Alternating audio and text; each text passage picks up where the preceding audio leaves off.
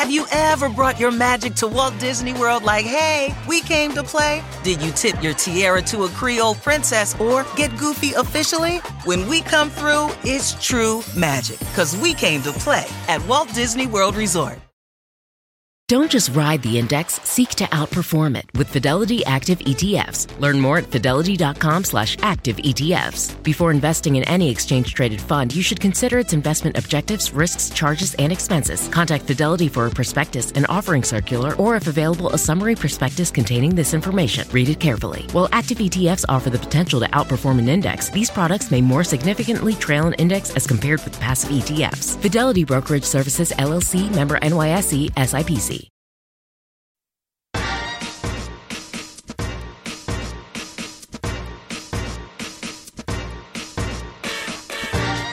Hey, parents. You're listening to the Project Parenthood podcast. I'm your host, Dr. Nanika Kaur, clinical psychologist and respectful parenting therapist. Each week, I'll introduce you to the same respectful parenting practices that I use to help parents repair and deepen connections with their children. You'll get tips for cultivating more parental self compassion, more cooperation from your kids, and more joy, peace, and resilience in your relationship with them. In today's episode, I'm talking about Juneteenth, a holiday commemorating the end of race based chattel slavery in the United States. Specifically, the day that formerly enslaved people in Galveston, Texas learned that they were free. Stick around till the end for tips on how to observe the holiday with your family in ways that honor and uplift Black joy. On June 17th, 2021, President Joe Biden signed into law the Juneteenth National Independence Day Act, making Juneteenth a federal holiday. Most white Americans hadn't heard of Juneteenth until the summer of 2020 after the murder of George Floyd. But in the southern and southwestern United States, Juneteenth has been celebrated by black Americans for over a century. Juneteenth commemorates June 19, 1865, the day when Major General Gordon Granger rode into Galveston, Texas, and announced the official end of race based chattel slavery there. This announcement came two and a half years after President Abraham Lincoln signed the Emancipation Proclamation. And though the Union Army had won the Civil War in April 1865, when Robert E. Lee surrendered to General Grant at Appomattox, Virginia, Texans were resistant to accepting defeat. So, until 2,000 Union troops marched into Galveston Bay to enforce the proclamation, the more than 250,000 people enslaved there didn't know that they were free. General Order Number 3 stated The people of Texas are informed that, in accordance with a proclamation from the Executive of the United States, all slaves are free. This involves an absolute equality of personal rights and rights of property between former masters and slaves, and the connection heretofore existing between them becomes that between employer and hired labor. The freedmen are advised to remain quietly at their present homes and work for wages. They are informed that they will not be allowed to collect at military posts and that they will not be supported in idleness, either there or elsewhere. The first Juneteenth celebrations, commemorating the end of slavery in the United States, was in 1865 and became more popular as time went on, eventually becoming a state holiday in 1980 in Texas. As Black people migrated from Texas to other states, they brought their Juneteenth celebrations with them Historically, commemorating the day can include formal attire, parades, educational programs, music, firecrackers, fun, and coming together with family and with the community. This often takes place along with a cookout featuring barbecue and red themed food and drink. Because they aren't a monolithic group, Black Americans naturally have varying levels of comfort with the swift official and corporate recognition of Juneteenth. On the heels of the Black Lives Matter protests against police brutality in 2020, many American corporations publicly acknowledged that racism does indeed exist. Yet little has changed since these acknowledgments. People have voiced frustration, viewing the making of a national Juneteenth holiday as largely performative, while more pressing issues facing Black Americans remain unaddressed. Declaring Juneteenth a holiday allows those in power to be self congratulatory without actually making any lasting change that would significantly impact Black American lives for the better. Making enduring changes to hiring, compensation, and promotion practices, for instance, is a better allocation of resources than a day off for federal workers.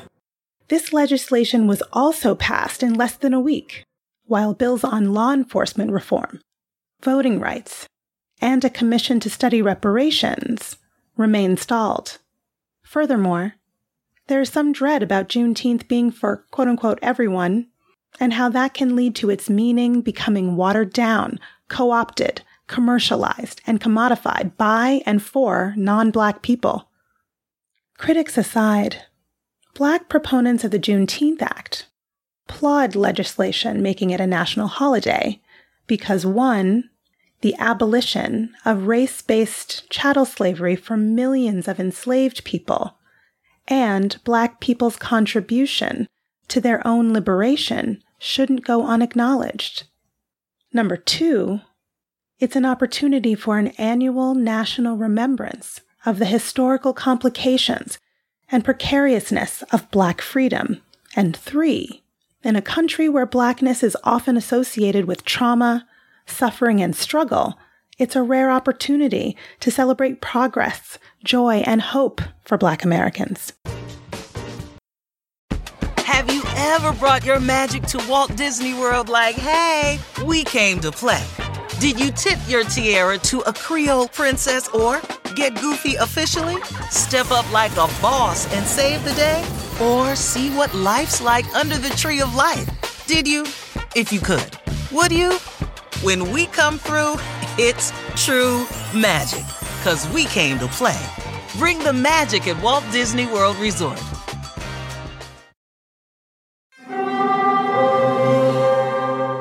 Hear that? It's the call of the Crave. And when the Crave calls, you know what to do. Try the $5 Bacon Bundle, because the only thing better than a White Castle slider is a White Castle slider topped with crispy hickory smoked bacon. So pick any two of either the Bacon Cheese Slider, 1921 Bacon Cheese Slider, or Chicken Bacon Ranch Slider. And also get a small fry for just $5 with the $5 Bacon Bundle. White Castle. Follow your crave. Here are three ways for all families to acknowledge Juneteenth. 1. Model and encourage critical thinking about the first Juneteenth. The Juneteenth holiday is a wonderful opportunity to explore the historical context of the celebration. It's important that children know that some, but not all, enslaved people were considered free from bondage on that first Juneteenth. In 1863, the Emancipation Proclamation freed only those enslaved in Confederate states that had not already fallen to the Union Army. Many enslaved in the Union held border states of Maryland, Delaware, West Virginia, Kentucky, and Missouri remained so until the 13th Amendment was ratified in December 1865.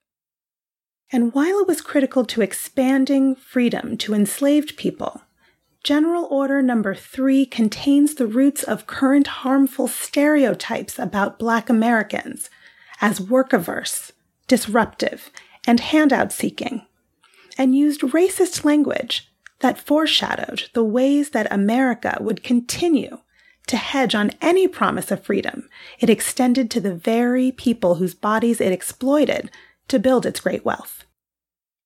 After stating that the enslaved would henceforth be free, it also goes on to essentially say don't be loudly celebratory. Keep living with your enslavers. Keep working for your enslavers, only now for pay. Don't look to the government to help you, and don't be lazy. Legal race based chattel slavery was meeting its end, but white supremacy remained and remains alive and well. Number two, center ongoing Black resistance and triumph over continued injustice. What often goes unmentioned in the revisionist notion that enslaved Africans and their descendants are passive recipients of the freedoms, quote unquote, granted to them by white saviors are the myriad ways that Black people contributed and continue to contribute to their own liberation. For instance, the 29th Colored Regiment played an integral role in the war effort that brought about their own liberation and saved the Union. And despite two centuries of bondage, the Reconstruction period following the Civil War, from 1865 to 1877, was a period of hope, promise, family reunification, and economic, educational, and political gains for formerly enslaved people. Black people accomplished amazing things as a community and for the country, less than a single generation removed from enslavement. As Black people gained social and political power, Southern whites became enraged, calling for quote unquote redemption, a return of white supremacy, and the restriction of rights for Black Americans. This was the first of the many periods of backlash following any incremental gain in or promotion of Black freedom in the United States. Thus began the period of the Ku Klux Klan and Jim Crow, race based terror lynchings, discrimination, and segregation that would remain in place until the civil rights resistance movements of the 1950s and 60s. Black resistance helped to bring about legislation that ended segregation and black voter suppression, along with discriminatory employment and housing practices. And the third way families can observe Juneteenth is to learn about and honor the ways Black Americans have chosen joy as an act of resistance. While the struggle for Black freedom is a real one, it's not the only facet of Black life.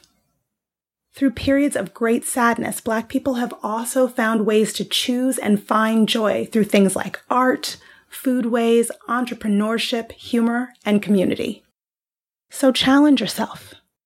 This Juneteenth, take the opportunity to highlight for your kids the ways in which Black Americans from the first Juneteenth to the present day didn't give up hope and persevered even in uncertain times. Patronize your local Black owned businesses and restaurants. Learn more about the creative measures they may have taken to survive the pandemic related closures. Watch a documentary with your children to learn about spaces where Black people have historically felt safe to experience the full expression of their authentic joyfulness and happiness, like through church communities, music, performance, and visual art. Add children's books to your collection written by Black authors that are about a Black main character doing everything from saving the day to solving the mystery to playing with their dog on the porch. Seeing images of Black children being joyful, valued, and loved helps build the empathy and tolerance needed to dismantle racism. Learn about the roles Black musicians, artists, and performers played in resistance movements throughout U.S. history. Learn about Black leaders, trailblazers, and innovators, and their intersecting identities in the history of your local area. Let me know how it goes. Though feelings about Juneteenth as a national holiday are mixed, it's historically been a holiday centered around celebrating the national and regional cultures, art, food, humanity, and tenacity that are American Blackness. Juneteenth can be a day where all Americans take the time to acknowledge Black resistance, liberation, and joy. As Black Americans, we may experience generational trauma. We may have to withstand anti Blackness, white supremacy, and racism and we may have to continue to struggle for true and equal freedom. But we're here. And that's a lot to celebrate when it comes to that kind of intergenerational survival and capacity to thrive despite the odds. I hope that's helpful. You can learn more about my work with parents at www.brooklynparenttherapy.com and on Instagram at BKParents. That's B K P A R E N T S. If you have more questions about talking with kids about Juneteenth or any other parenting questions or stories, leave me a message at 646 926 3243 And be sure to let me know if it's okay to use your voice on the show. Or send an email to parenthood at quickanddirtytips.com. And don't forget to subscribe to Project Parenthood on Apple Podcasts, Spotify, or wherever you listen to podcasts. Catch you next week. Project Parenthood is a quick and dirty tips podcast. It's audio engineered by Dan Feierabend with script editing by Adam Cecil. Our podcasting and advertising operations specialist is Morgan Christensen. Our assistant manager is Emily Miller. Our marketing and publicity assistant is Davina Tomlin. And our intern is Brendan Pika. That's all for this episode. Catch you next week.